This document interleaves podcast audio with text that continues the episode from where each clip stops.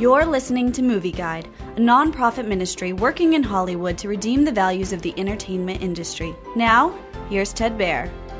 Walking with Herb is a faith based comedy about a 65 year old bank manager who's lost his faith in God because of his granddaughter's death. Joe gets a second chance when God gives him an assignment to win an eccentric billionaire's $300 million golf tournament to be the golf champion of the world. God sends an angel named Herb to help Joe.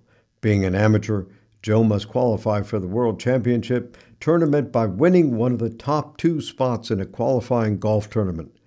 Eventually, he must face an angry young golfer who's upset he must compete against a 65 year old amateur. Walking with Herb is a whimsical, light-hearted, well acted comedy.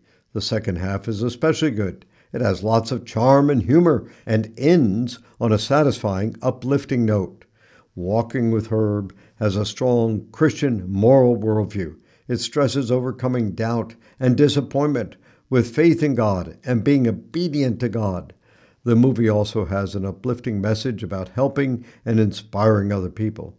Walking with Herb contains some references to Buddhism and Judaism, however, so Movie Guide advises caution.